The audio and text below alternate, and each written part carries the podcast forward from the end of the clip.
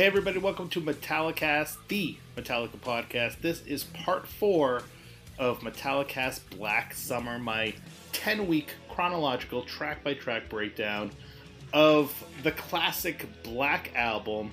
Uh, since we're going chronologically and this is part four, we are obviously looking at track four, a true Metallica classic, The Unforgiven. And to help me talk about this classic track, a man who I call the master of collections, Mr. Brian Silver. Welcome back to the show.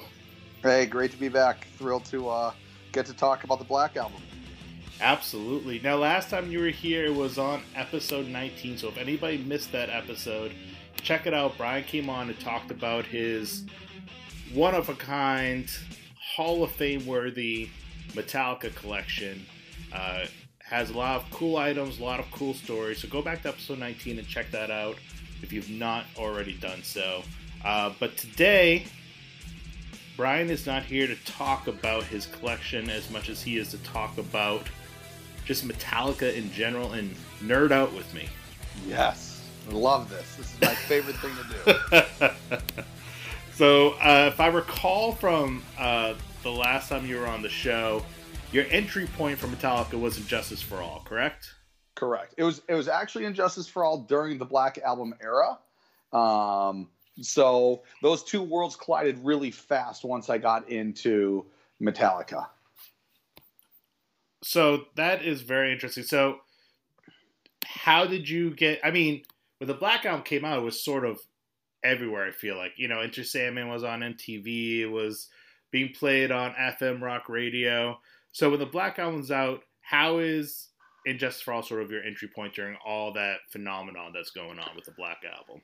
You know, I just, I think it was probably my age. You know, I was probably 13 years old or something, and you know, I was never exposed to Metallica before then, and so I think that just the first thing that I heard from my friend's brother or at my at my friend's house was his brother's tape, his And Justice for All tape, and it just happened to be during that 90 two, you know, probably about 1992 when I uh, got it. But it was like, here, listen to this, you know, right, Harvester right. one, Harvester one, and then all of a sudden it was like, oh, by the way, have you heard Enter Sandman?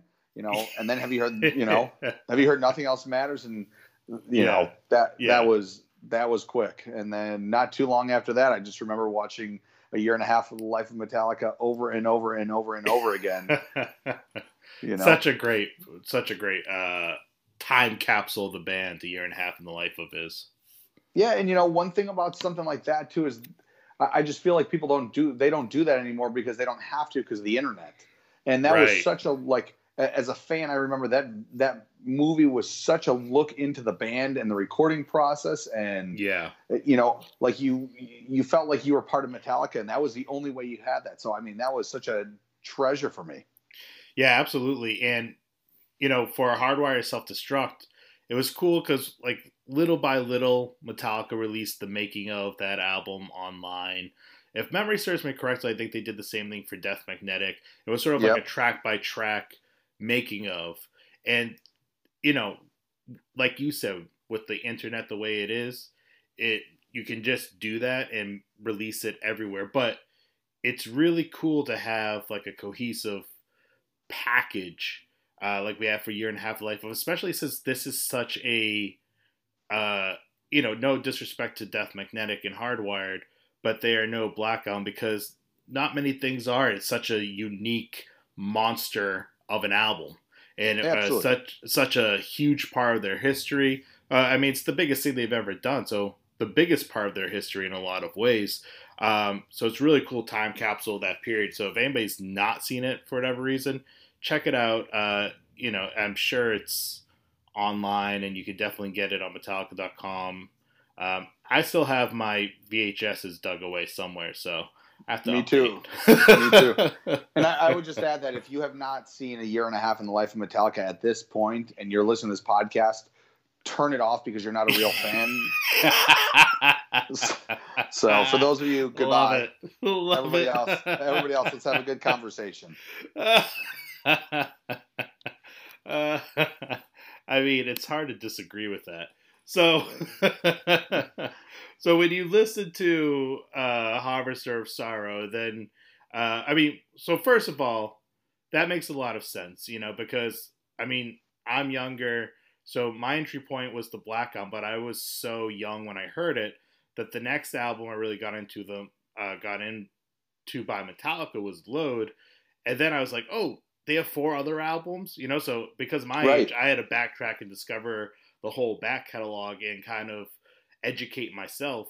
Um, and I would just grab. I mean, this was pre-internet, so I would just grab every Metallica related book, magazine, anything I can get my hands on, and just dive headfirst into educate myself about the history of this band and yada yada yada. But you know, I feel like for me, it was easy to digest an album like Load because my entry point was the Black Album, so it was already a little bit more commercial sounding than Streetblind. I was so young and so naive and so innocent. So uh, perhaps for you it was the same result, but I mean, if you yeah. hear a song like Harvester of Sorrow or Dyer's Eve, and then you hear Nothing Else Matters, was that like a stark contrast for you, or were you just sort of young mm. enough where you're just sort no, of like, oh, this is all cool?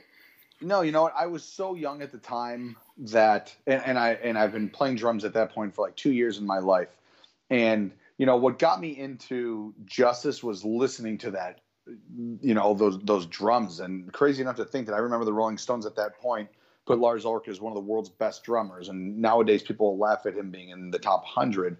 Um, but that album put that album put him up there, right? I mean, right. what he did yeah. with double bass was, you know, that revolutionized, you know, the drumming as we know it. So yeah. that's what got me, you know, that's why Justice was such an easy attraction. But much like you, because of my age, I then went forward in the catalog. So right. I went in, I, you know, I went right into, you know, the Black album and Load with you, and then you too, like U2. I actually later had to go backwards like that, you know, yeah. and yeah, yeah. so you know, I probably have more more memories with Metallica from the time they cut their hair with Load after than I do remember from the time I heard Justice and and the Black album because those times came so fast, you know. But right, the thing about the thing about the Black album was it was it, it was just from start to finish was like everything you wanted to in music. It was hard. It was soft. There were easy drum parts. There were some hard drum parts for a 13, 14 year old kid at that time. And um, that's what that's what the attraction was, you know. So, and yeah, coincidentally totally. enough, that was the start of Unforgiven, which brings us back to the conversation, which then spawned off, you know, multiple versions of it, which I think could be a conversation for a later day.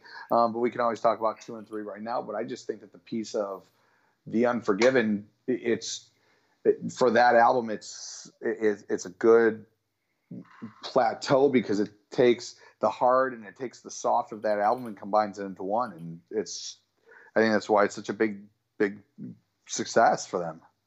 Yeah, I mean, there's a lot of things that make the Black Album successful. It was, you know, great production. The, the album just has such an amazing sound to it. To this day, um, it holds up the songs are there, uh, you know, riff wise, lyric wise. Um, it it everything was in place for mass appeal, right? Like the right. die-hard hardcore metalheads. I mean, we know we I've talked in the first three episodes how there's a certain uh, level metalhead who was like, oh, they sold out, or you know, the same thing I've been hearing since they released Fade to Black. But right. there's something there for the hardcore metalhead. There's something there for the uh, you know, the high school football player who's never heard of this band ever. Uh, there's something there for the cheerleader, like all like the high school cliches. There was something there for everybody in all those different groups, which made this such a monster album. And just to backtrack a little bit, obviously, Enter Sandman was the first single, but The Unforgiven was the second single.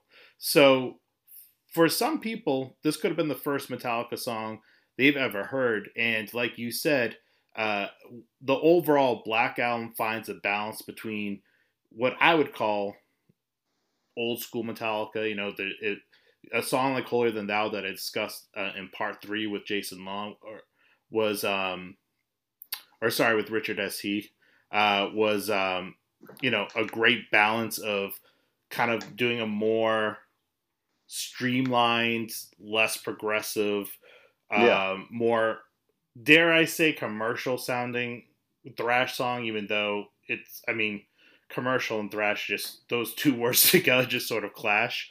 But but like you say, the Unforgiven was another perfect balance. You had the heavy, you had the melodic, and they but both the heavy parts and the melodic parts were different than sort of anything Metallica had done previously.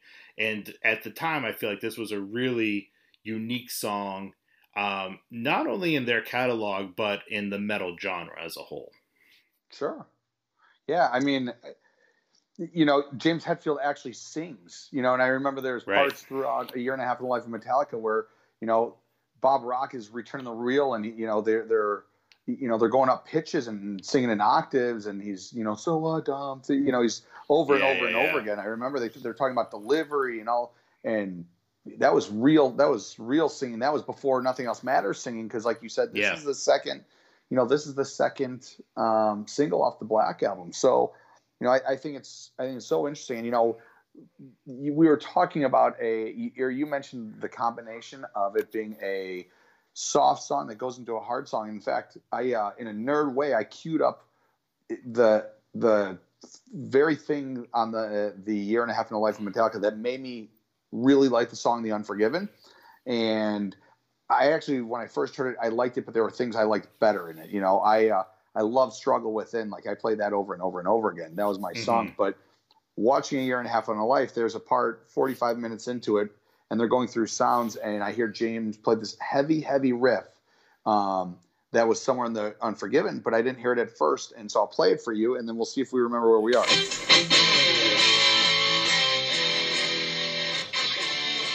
So this part right here, this is what really turned me on to this set. Right.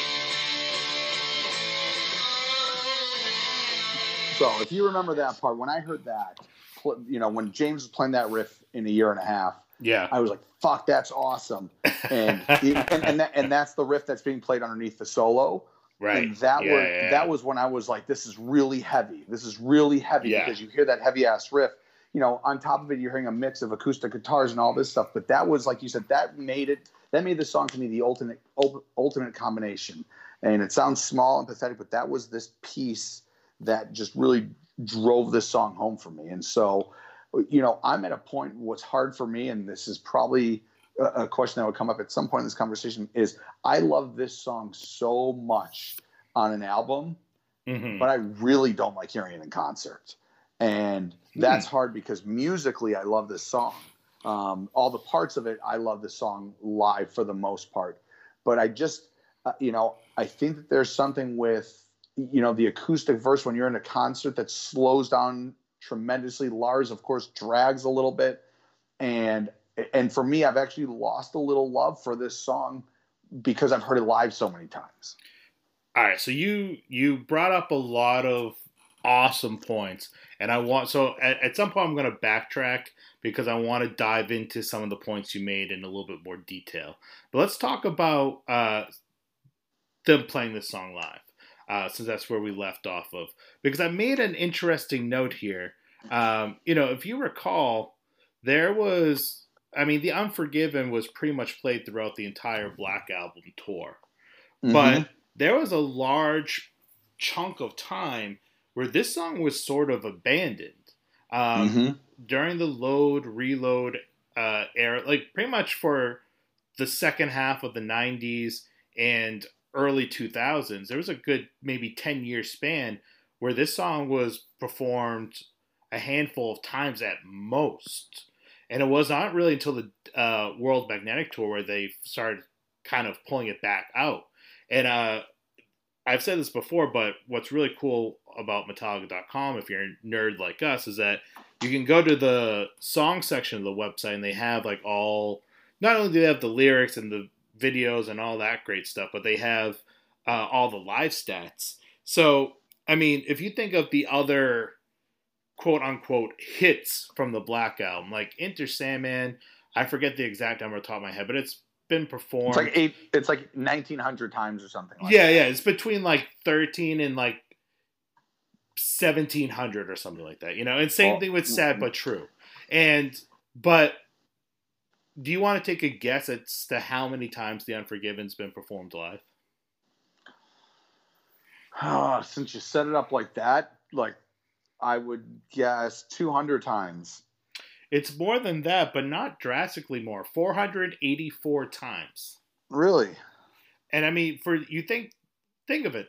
This is one of the biggest hits off the biggest album of their career and since 1991 when the album came out they've only played it 484 times which is pretty spectacular when you think about it sure yeah um, so I wonder. I, I remember reading an interview. I could not tell you where, or and I'm completely paraphrasing here, but I believe it was uh, Hetfield who said, uh, you know, the song was just sort of difficult to pull off live, probably because he has the dual guitar and um, there's a you know a lot of dynamic stuff happening.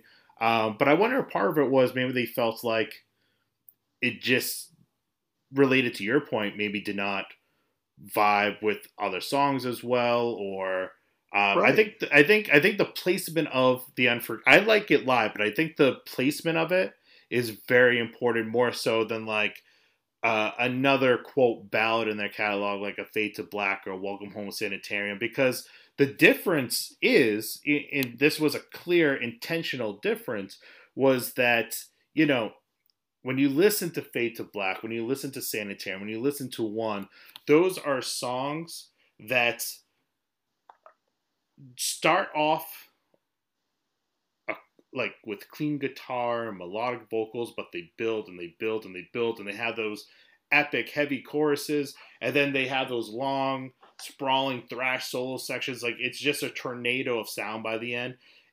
Whereas the Unforgiven is the opposite, right? It starts right. Uh, it's it starts heavy, it goes melodic, and while it has that great heavy part that we just heard from a year and a half life Metallica, with with uh, an amazing solo, but we'll get to that later.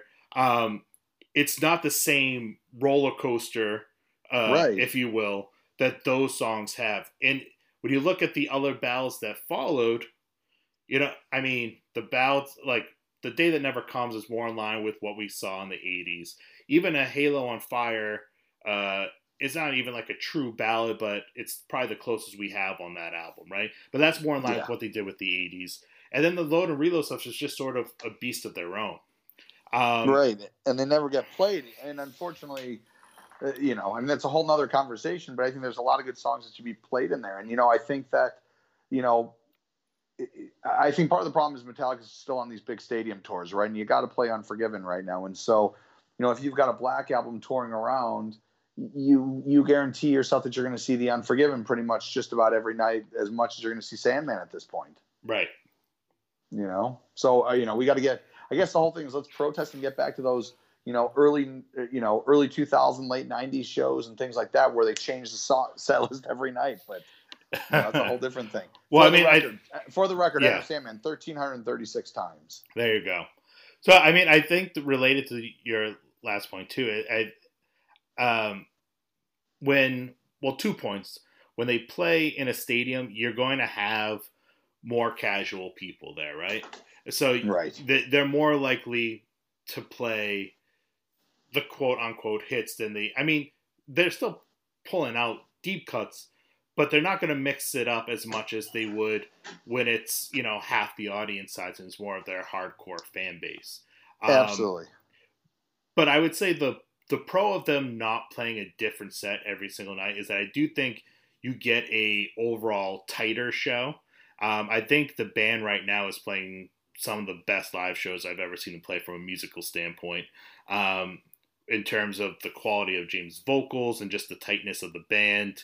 Um, sure and and when you are doing a different set every night, that you lose some of that tightness. But also, on the flip side, there's a really cool just rock and roll element to that, right? That keeps it loose and keeps it like this whole train could go off the track at any time, and I kind of like that too. So.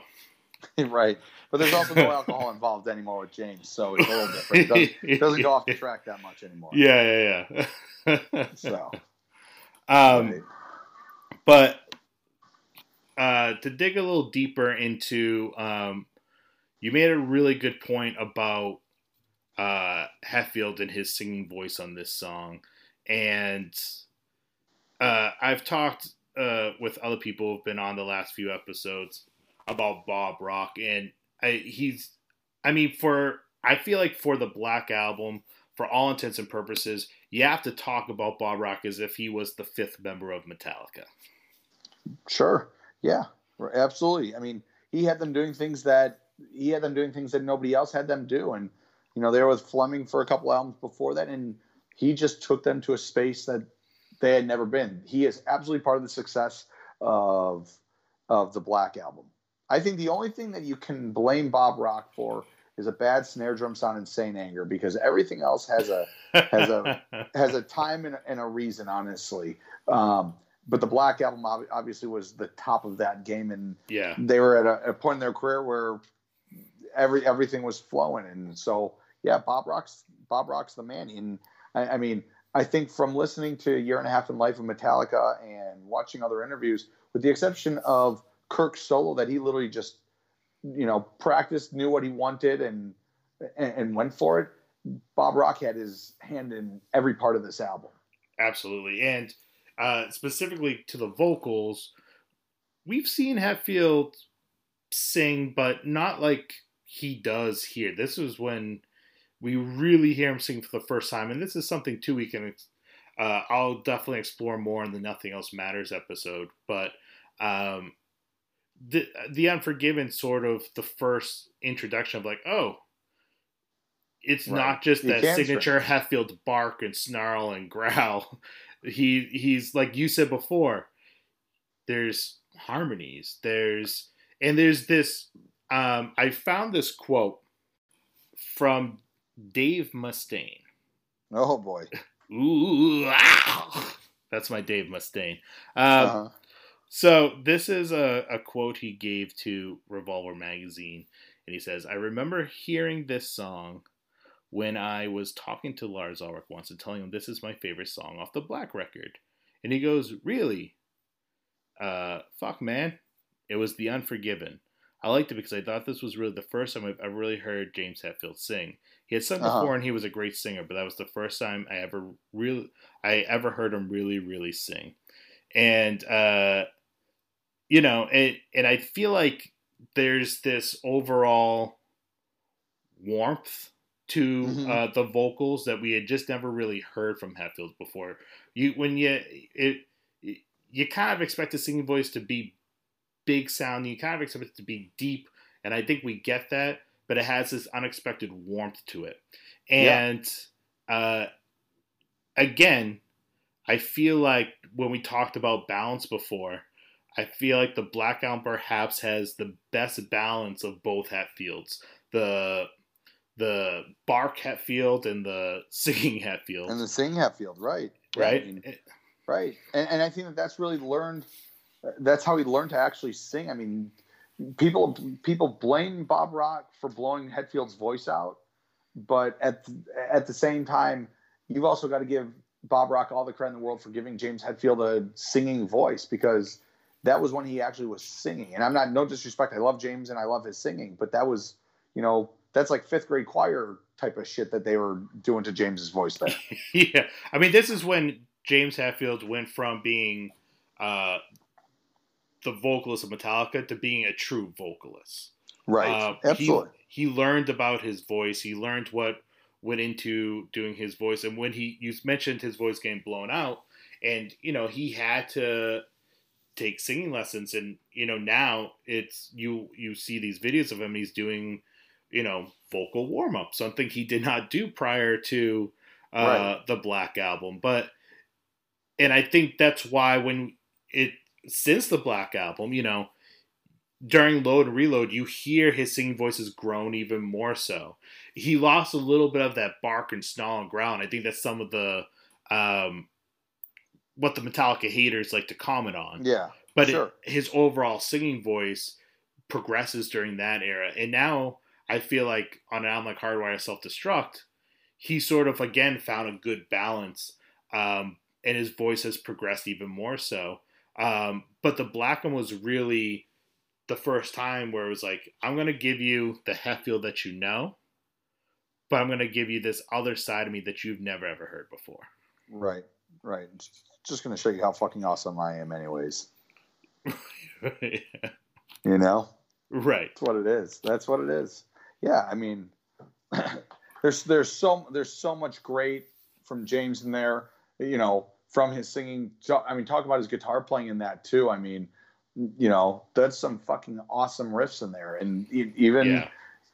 even Lars's drum fill, you know, where he's going, you know, from his, you know, tom to a snare to a bass, that triplet is is a really cool thing. And so, I mean, the whole song has such elements that, you know, you have you, you know, you have to love it. it it's a t- it's a type of song where you know a guy can walk down the aisle to it, and then at the same time he can be throwing his friends into a wall with excitement because it's it gets hard and heavy. You know, it's Right. Yeah. Yeah. Well, it's So- funny. Like, I, I guess I got to eat my words a little bit because I said it does not really build up. Um, and that's a lie. It does not build up the same way as the previous battles we've heard on the, uh, you know, on Ride the Lightning and Master Sure. Puppets and Just for All. But it has its that bridge section and Yeah. it like build. It's a short guitar part that just is building up as if it's ready to explode, and then Kirk Hammett yeah, just rips into it and it truly feels like it's exploding and i want to talk about this guitar solo um, you we've mentioned a year and a half in the life of there's that and you briefly mentioned the scene but there's that what i'll call a famous scene um, you, know lars ulrich is uh, notoriously coaches kirk hammett uh, when you know during his guitar solos um, at least during this time period. And Bob Rock is just nitpicking Kirk, nitpicking Kirk. no, and Kirk comes in with all these ideas, and you know, if you read interviews from him, he wanted to do kind of a more complex, more progressive soul than what ended up on the record. And then Bob Rock delivers that famous line. Do you know what I'm gonna say? Go for it. You know it. Let me hear that guitar player of the year solo. Right. right. Right? And then he goes, Uh, "All you- right, just wanna- go for it." You want to fucking go for it? Fucking go for it. exactly. All right. Here it is. And that is and the amazing part about seeing that scene unravel is then Kirk plays the Unforgiven solo, pretty On much as you hear from the record On video. Right. It's like unbelievable. it's such a natural, magical moment. You know, like it's like crackle boom, da-da-doo-doo, da-da-doo-doo. You know, it's fucking. Let him do his thing. That's- You know what I mean? It's like it should play off what's there. Going up high, it's just like. Dun, dun, dun, dun, dun. Where yeah, do you but go? if you get, I guess what I'm trying to say, he starts up there and then goes down, and all the shit you said right there is great shit. But I don't see it being any less great if it comes in in bar two instead of in bar one. But what I'm saying is build rather than blow your load, bring everybody down, and then build it up again. I'm just saying let's fucking get guttural and build it to a peak. Because that's why there's the strings and all those changes at the end. Why can't it start here and go like that? Yeah, uh, that's that's my my school of thought. Grab them, and like take them to this other place, and then really take them to a, a higher plateau. Fuck, man, sound new wage. Go ahead. You got his Go ahead. permission to try. Impress me. You got his permission. Do whatever you want, Kirk. And I have you, you agree with him? Go for it, man. Well, come on, let's cut the shit and start working. Cut to the chase and fucking play, okay? All right, man. Now that you've uh, you know warmed up, mm -hmm. let's hear the fucking guitar player of the year solo. Okay.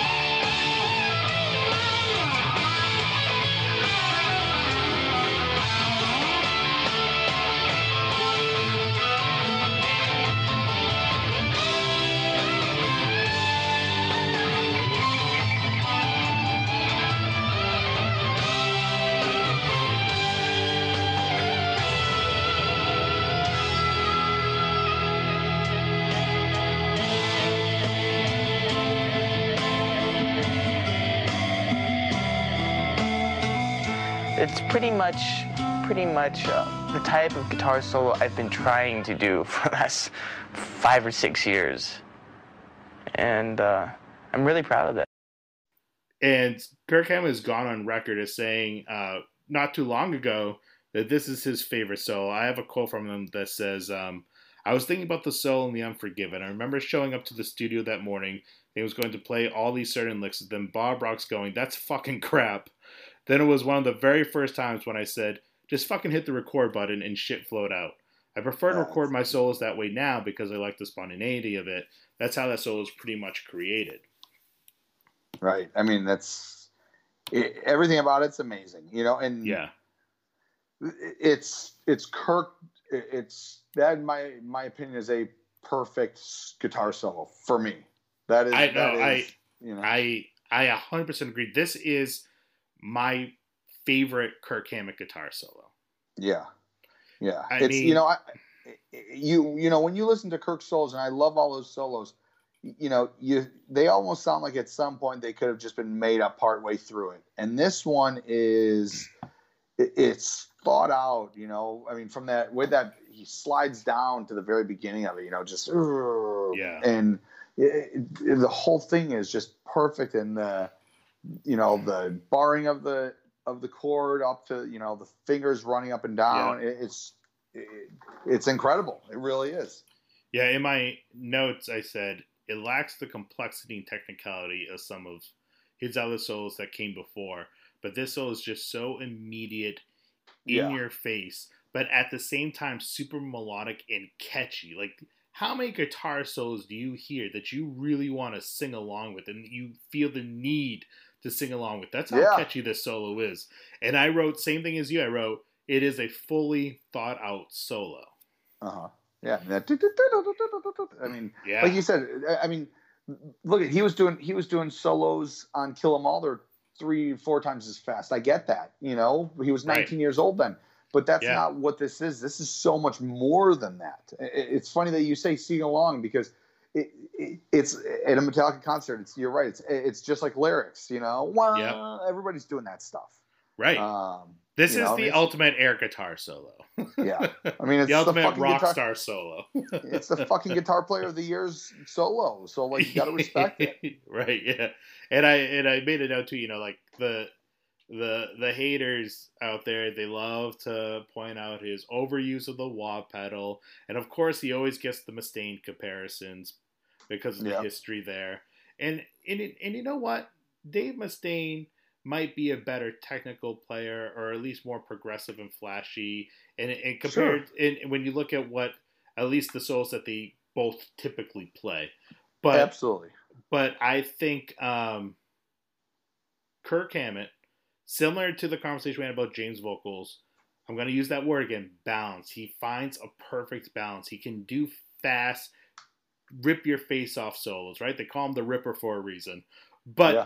just also at the same time super melodic and generally they're solos that you can sing along with. They they are part um they feel like part of the song more so than like something that's happening over the song.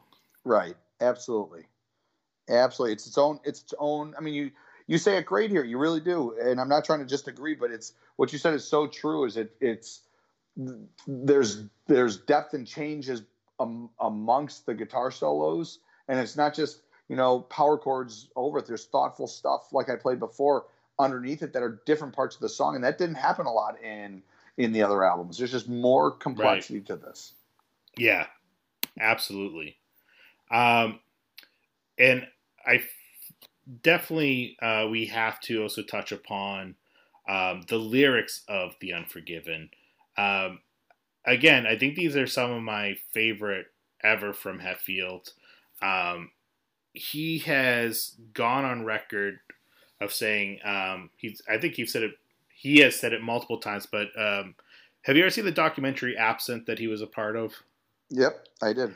So that is uh, a really interesting um, segment of him. So I, I might have mentioned this on a previous episode at some point, but for those of you who have no clue what I'm talking about, because it's not a Metallica documentary, uh, but basically, Absent is a a doc about uh, different individuals who uh, had absentee fathers and um, their personal story. And the movie ends, I would say, with about a 15 minute segment interview uh, with Hetfield. And it's a really, really intriguing uh, 15 minutes uh, because not only is he going to, not only is he very open about um, his childhood and his um, things that he went through, but it makes great parallels with his lyrics. And you know what I I, I think that what I love most about modern day Hetfield is that he has become way more open with about the things that he writes. I know like during the Black Album era, if he was asked about a lyric, he'd be like, "Fuck you." yeah, you're right. Right now, right now he digs into his soul and tells you about it. You know, now yeah, yeah, yeah. next next you know he's gonna tell you the Unforgiven's about his grandfather name Frank, who you know did this and this. Before I'd be like, fuck the fuck the old fucking the Unforgiven. yeah. And uh, but he he said they asked he you know they look at part of the lyrics related to his childhood, so they look you know they they share some of Dyer's Eve, they share some of um, uh, the God that failed. Um, but they ask him, "What is the most personal song you ever written?" And without hesitation, he goes, "The Unforgiven." Mm-hmm. Um, and when you really break down the lyrics, you can start seeing, knowing his story, uh, you know, the parallels of it. Of uh, no, totally. You know, new blood joins this earth, and quickly he's subdued. Through constant pain, disgrace, the young boy learns their rules. Growing up in this strict um, Christian Science household, it, and just feeling like he was kind of uh, to quote another band, a slave to the grind. yeah, right, right. Yeah, I mean that that that verse and then the other one that you know that gets me a lot is you know halfway through the song they dedicate their lives to running all of his. He tried to please them all. This bitter man he is. Yeah. You know you you know you live you know. Then he says throughout his life that uh, the same he's battled constantly. This fight he cannot win. The tired man they see no longer cares. You right. know I mean it's just it's it's fucked up right. You yeah. know it's fucked up and, and to me you know, the other lyric that I really love, which is so simple, is I love the lyric, "You labeled me, I'll label you." You know, yeah. it's it's just it's kind of that an eye for an eye type of attitude that Hetfield had back then yeah. too. You know, and that's you know, you judge me, I'm going to judge you, and that's that's that's right. heavy, and that's you know. Everybody talks about that wall that James Hetfield built around him, and frankly still has to this day. You know, and I mean that's pretty. You know, that's pretty hardcore. You know, you label me, I'm yeah. label you, and I just think it's it's it really it's incredible. Right, and um, just as kind of a throwaway, I always love the line to never shine through in what I've shown. Um, I think that's a great line. Um, but one of my other favorite things about these lyrics is Hetfield does, uh, I call it one of his tricks, um, where you know, we we've seen it in a number of uh, songs. We saw it in And Justice for All. You know, uh, we saw it. We see it in Am I Savage, where he turns things around and reveals it's him or it's us, uh-huh. right? Sure. And I think perhaps The Unforgiven does it the best. Uh, you know, to die regretfully, that old man here is me. And it's sort of he's talk. You can kind of see too in retrospect. He's perhaps probably talking about his father, and now he's seeing himself. For sure. You know, he's seeing his father in himself. Yeah, and it's funny because you and I have never discussed this before, and that's that's always been kind of my thought is it's it's him seeing his dad, and you know, I think I tie his dad to this song quickly because that was also when probably the first and only time I ever saw Virgil Hetfield was on a year and a half when they're talking yeah. about the Unforgiven. Yeah. So I, you know, I've I've always thrown that that assim- that uh, you know assimilation of the song with him, and then like you said, I, I really feel that's it. You know, that's that's his, you know, his hatred and you know right right there for his dad. If you and again, if you haven't seen the movie, you've got to see it because it will really help you understand James Hetfield. Yeah, totally, totally. I think you know it's what would be really interesting to do is watch at the very least part one of a year and a half, which is about the recording of the Black Album, and then follow that up with the classic albums documentary, um, which was done in. I it was Jason Newsted was still in the band, so it must have been like ninety nine Yeah. or two thousand. Yeah, somewhere around there. Um, I think that's like a cool sequel because it's almost almost like 10 years later and the band you know reflecting back so it's kind of cool to have both those as like parallels of each other um Right.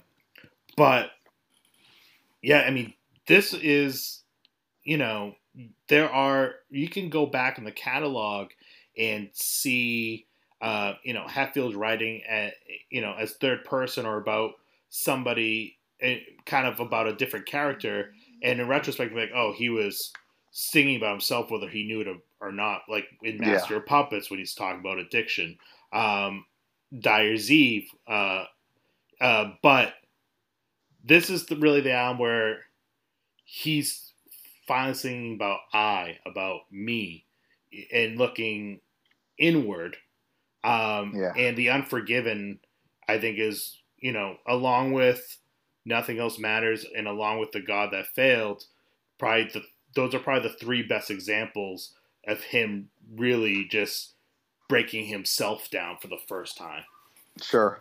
Yeah. And- not one more one more reason why this whole album, you know, is, is crazy and like you said, breaking himself down. That's what this is all about. Yeah. Yeah. And it's something that we would continue seeing him explore, right? On load with tracks like Bleeding Me and um, you know, and so on so forth and, and on the following albums.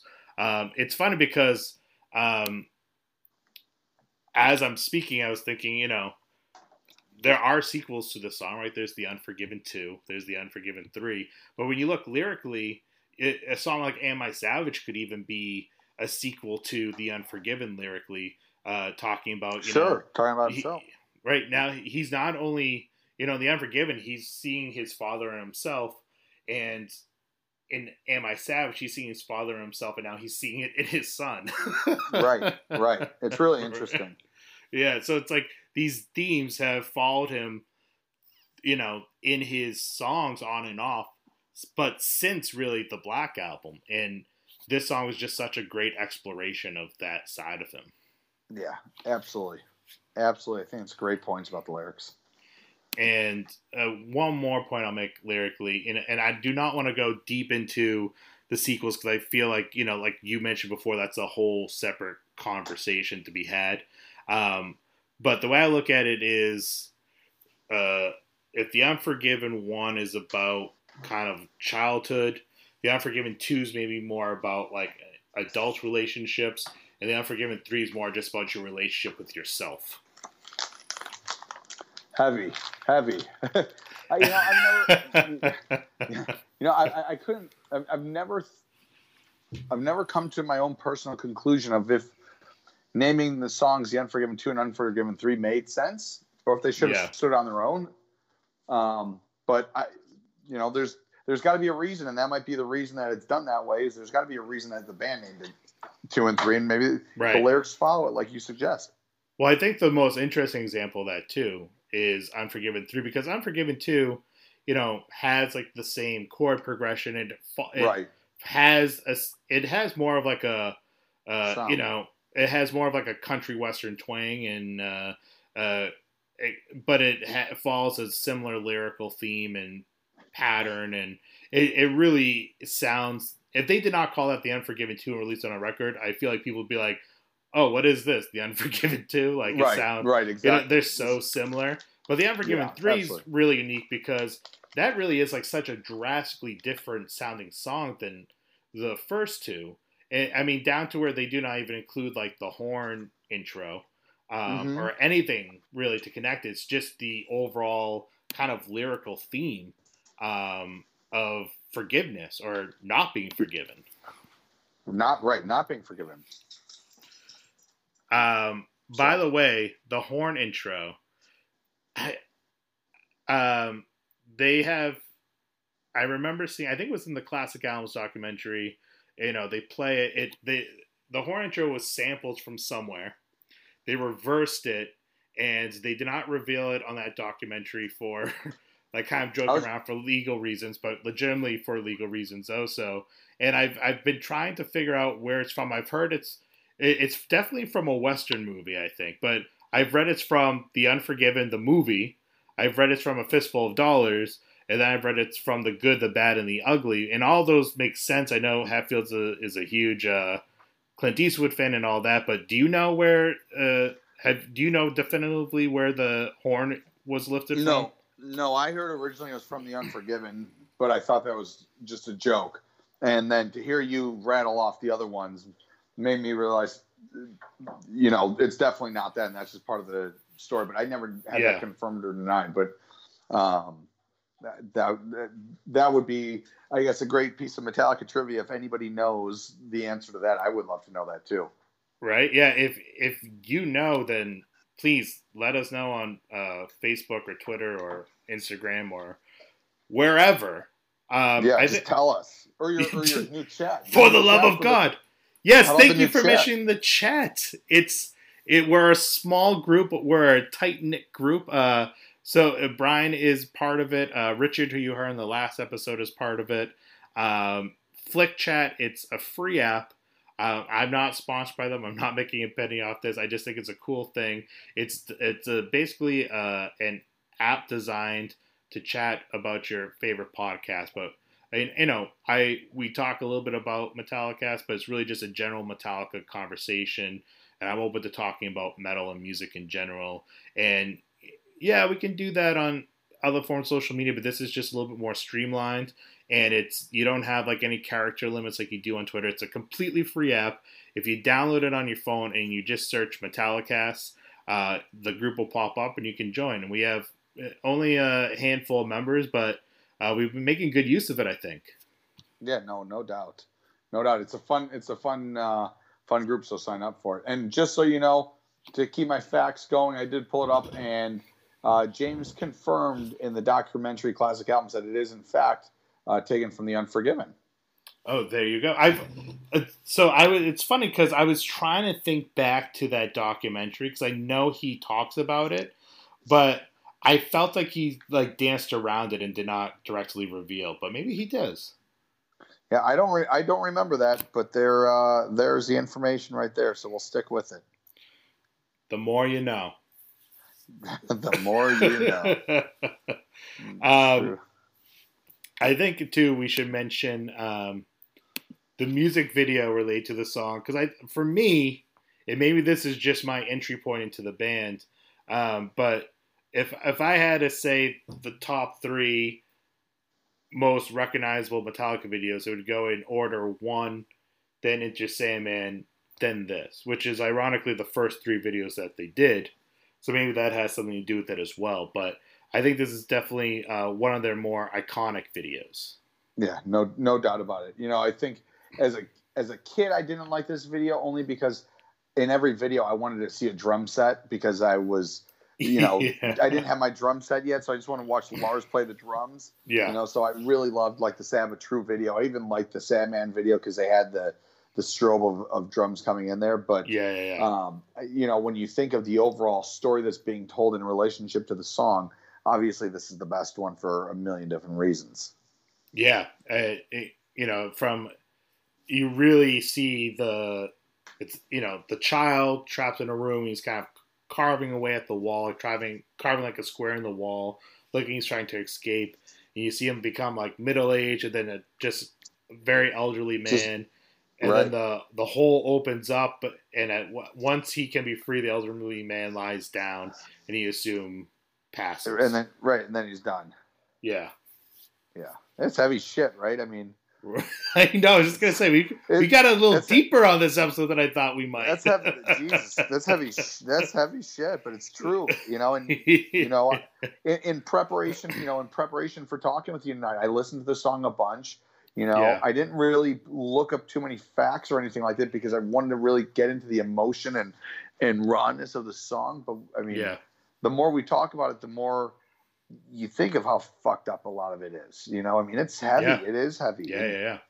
You know, it's so many people like it for the musical content that you and I were talking about in the beginning, and the Mhm. progression that it does. But you know, it's you hit it. It's it's it's heavy fucking lyrics, and it's that's one of the things that makes it such a good song. Absolutely. And I think it's, you know, related to that point. It's one of those songs that you've heard so many times that you it, it's so easy to sing the words and no longer think about what those words mean. right? Absolutely, exactly. in the in the message, the meaning of the song gets lost a lot of times because you're just like, yeah, I'm forgiven. Fuck yeah, the song rules.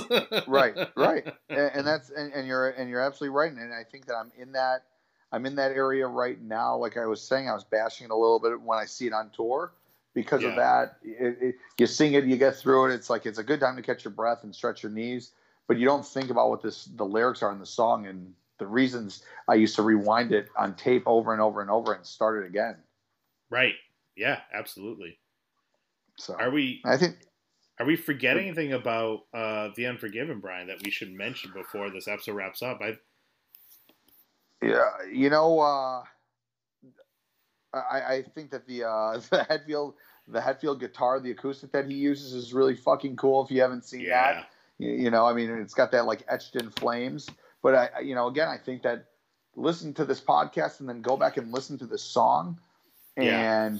It's interesting because I'm as I'm as much listening to you tonight as probably the people listening to the conversation because I'm thinking of the song in a different way because because of what we've said, and I think that that's what's the mind fuck of of Unforgiven. So it's thank you for thank you for making me think more, you know, about the deepness of this tonight. Oh, my pleasure. I did not know I was going to have that effect on you, Mister Silver. It's great. It's great. but that's why, honestly, though, all joking aside, that's why I think it's cool to have these conversations because there's been so many times where, um, like for example, last uh last episode we are talking about holier than thou and i like the song i, Yeah, I like every yeah. song on the black album but for me that's a weaker song off the album uh, but then you know you're reading ev- you're you know I, i'll read what people are saying about it and that's a real big fan favorite a lot of people love that and then hearing what richard had to say about it, i walked away from that episode like oh yeah that song is really badass Right.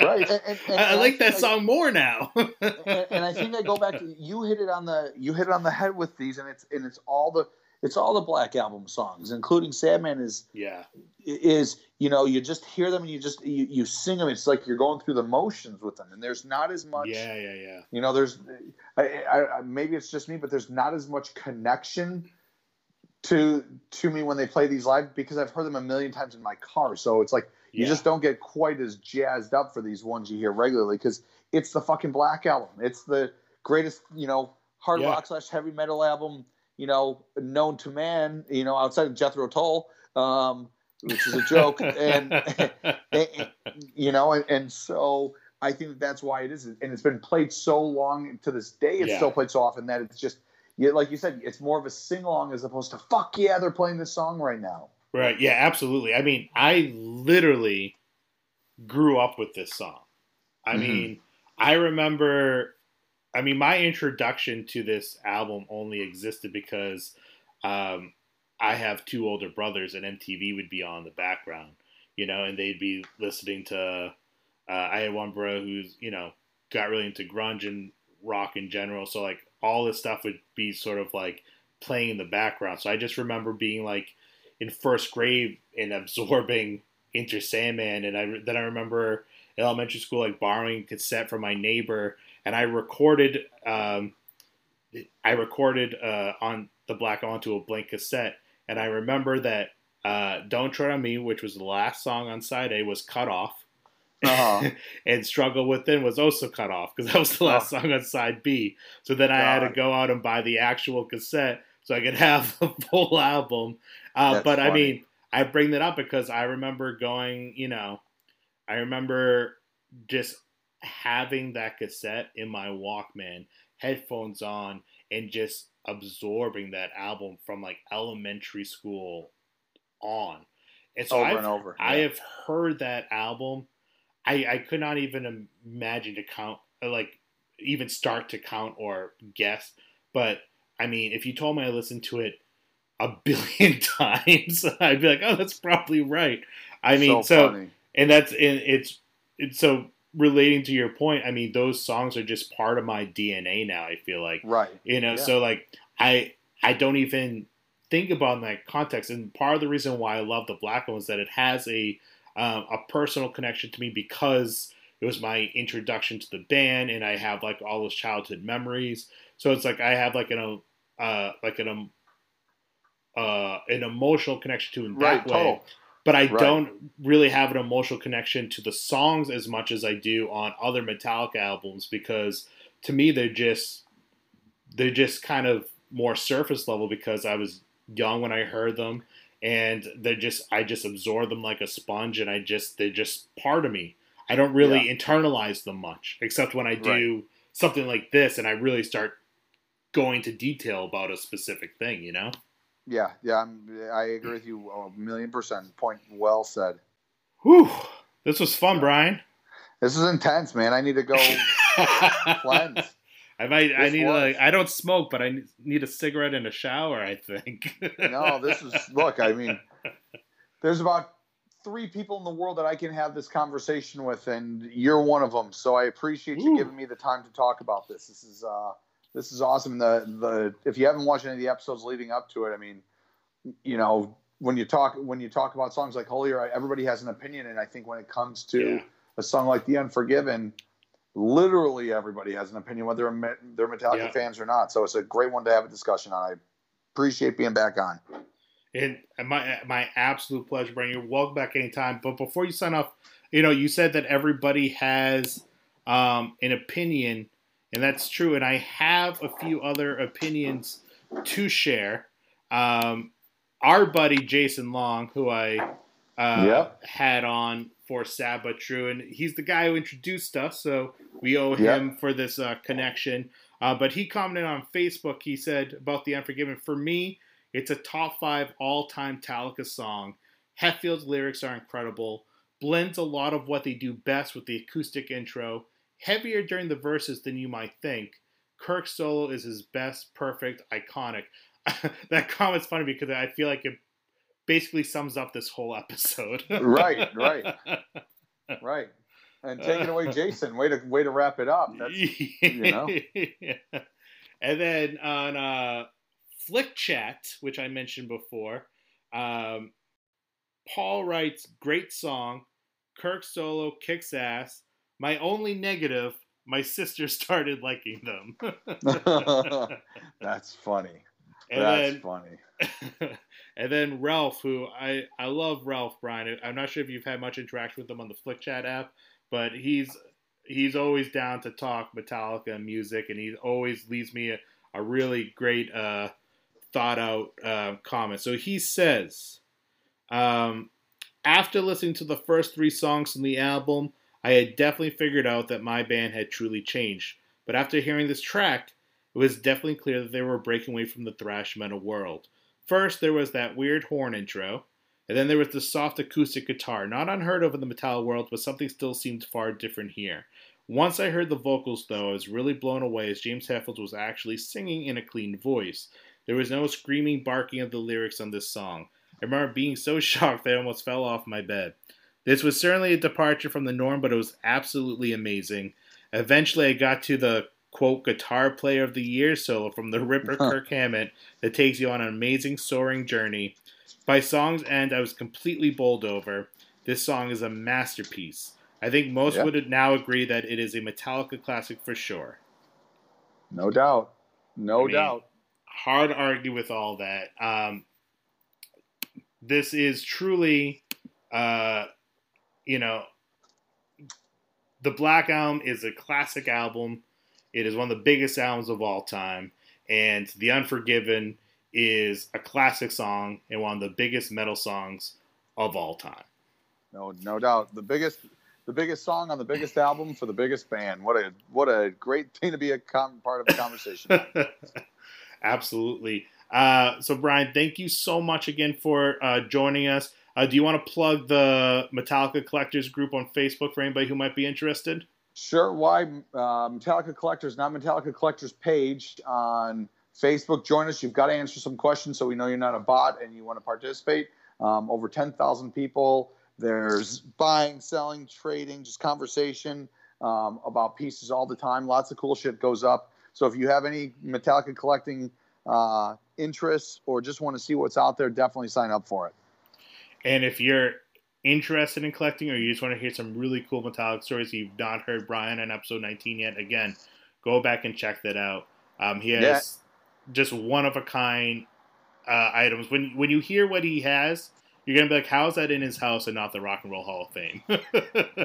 this is true. This is this is true, and uh, I think I, I think I got like a whopping like three new Facebook friends um, from people that heard my podcast with you. So Ooh, that was pretty cool. People, sweet. You know, and I I don't think any of them were from America either. Yeah, you know what's funny is that I I'm so ignorant that I always talk about things um, as as if everybody's an American who lives on the East Coast.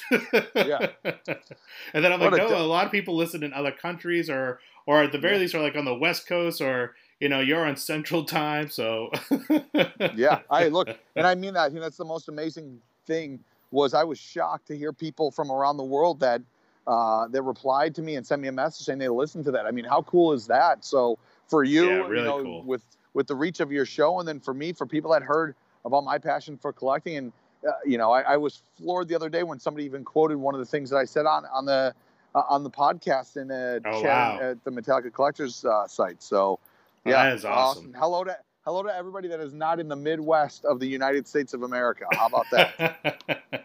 I, I, second that. Um, please follow uh, Metallicast on Facebook, Twitter, and Instagram. I'm at Metallicaspod on all three. Um, I'm trying to come up with as many ways as possible to get the Metallicast militia to interact yeah. with me. Um, whether that be on social media, on Facebook, there's also Metallica Militia group, but I honestly rarely use that. But there's several people in there that post a lot of random shenanigans in there. Um, to substitute that group, I really want Flick Chat to get off the ground. I think it's a really cool forum uh, to talk with like-minded people. Um, and like I said, there's only a handful of us in there, but we're all really digging in, I think, and we're all having really good conversation. Uh, so download that app for free on your phone. Use the code Metallicast, and you'll be part of the group. Um, you can also always email the podcast, metallicast at fansnotexperts.com. And you can, of course, always leave a voicemail at the Metallicast hotline, 203 548 0609. It is a Google number. It is so you can use your phone, you can use your desktop, whatever you're comfortable doing. Um, I will not answer, but it will go to a voicemail, and I'll be more than happy to share anything you write or say on the air. Um, and you know, if you have a podcast of your own or uh, a Twitter handle, whatever you want to plug, I got no problem doing that. Um, please download, subscribe, and leave a positive review for the podcast. Let's get these numbers growing. I feel like I'm the little Metallica podcast that can. You know, there's I got some big competition out there, uh, Brian. With yeah, these, you know, uh, right? You're the you're the real deal right there. Oh, thank you, thank you, thank you. Um, but um, uh, as always, I want to end with a cover. Now, I did something a little bit different for this episode. I put a poll on Twitter. Um, I was doing research for um, Unforgiven covers, and as you might expect, Brian, there are just dozens upon dozens of of different covers out there of this song. Dude, I just saw I just saw talking about Metallica covers for one second. I just saw that Sum 41 just covered like five Metallica songs this week. Yeah, yeah, they did that as part of um, it was like an in studio Sirius XM thing. I listened to it this morning. It, it was pretty tight. Right, not bad. Yeah, not too bad. It, it reminded me of um, uh, it, not a handful of episodes ago. I talked with uh, Richard S. about MTV Icon, and they started yep. off that show, and they yep. kind of did like a similar exactly. uh, medley as they did for Sirius XM. But you know, exactly. that's a band that's not really my. Uh, they're not a band I would seek out to listen to, but they're a tight band, and I love that they wear their uh, influences on their sleeves. You know, no, no doubt about it. So to kind of help me narrow down uh, covers, you know, I put uh, I just did a poll four genres of music. Do you want to hear The Unforgiven as a metal song, as a Gregorian chant song. Yes, that does exist. As a classical song, which there are tons of versions of out there, piano covers, cello versions, you know, from from Apocalyptica and others, as well as uh, a reggae version, which I was expecting to hate because I'm really not into reggae, but actually was pretty cool. Um, and that was it's not a strict cover. The lyrics of the verses are different, um, but the overall vibe of the song's there. The chorus is there, so it's kind of like a cover slash sample. Um, but no surprise here, Brian. Uh, metal won out. Who would have thought that metalheads would vote Jeez. for metal? Shocker. but uh, 48% voted for a metal cover of The Unforgiven. So I chose um, uh, what I think is a very metal cover. Uh, it's from Metal Hammer's, a tribute to Metallica's Black Album. This is a German band called Dark Age. So here they are with their cover of The Unforgiven. Join me next week as Metallica's Black Summer rolls on with part five, Wherever I May Roam. And I'm going to be joined with another guest who I'm very excited about because he's a good buddy of mine and uh, the co host of another podcast that I'm getting off the ground for those of you who are into more extreme metal or into drinking games. Uh, this will be a good podcast for you to check out. Uh, it's called the Course Paid Podcast, and it's on everywhere you can find Metallicast, Apple Podcasts, Google, Stitcher, and of course our home site, fansnotexperts.com. So until next time, ladies and gentlemen, metal up your ass. Rock out, motherfucker. Later. Yeah.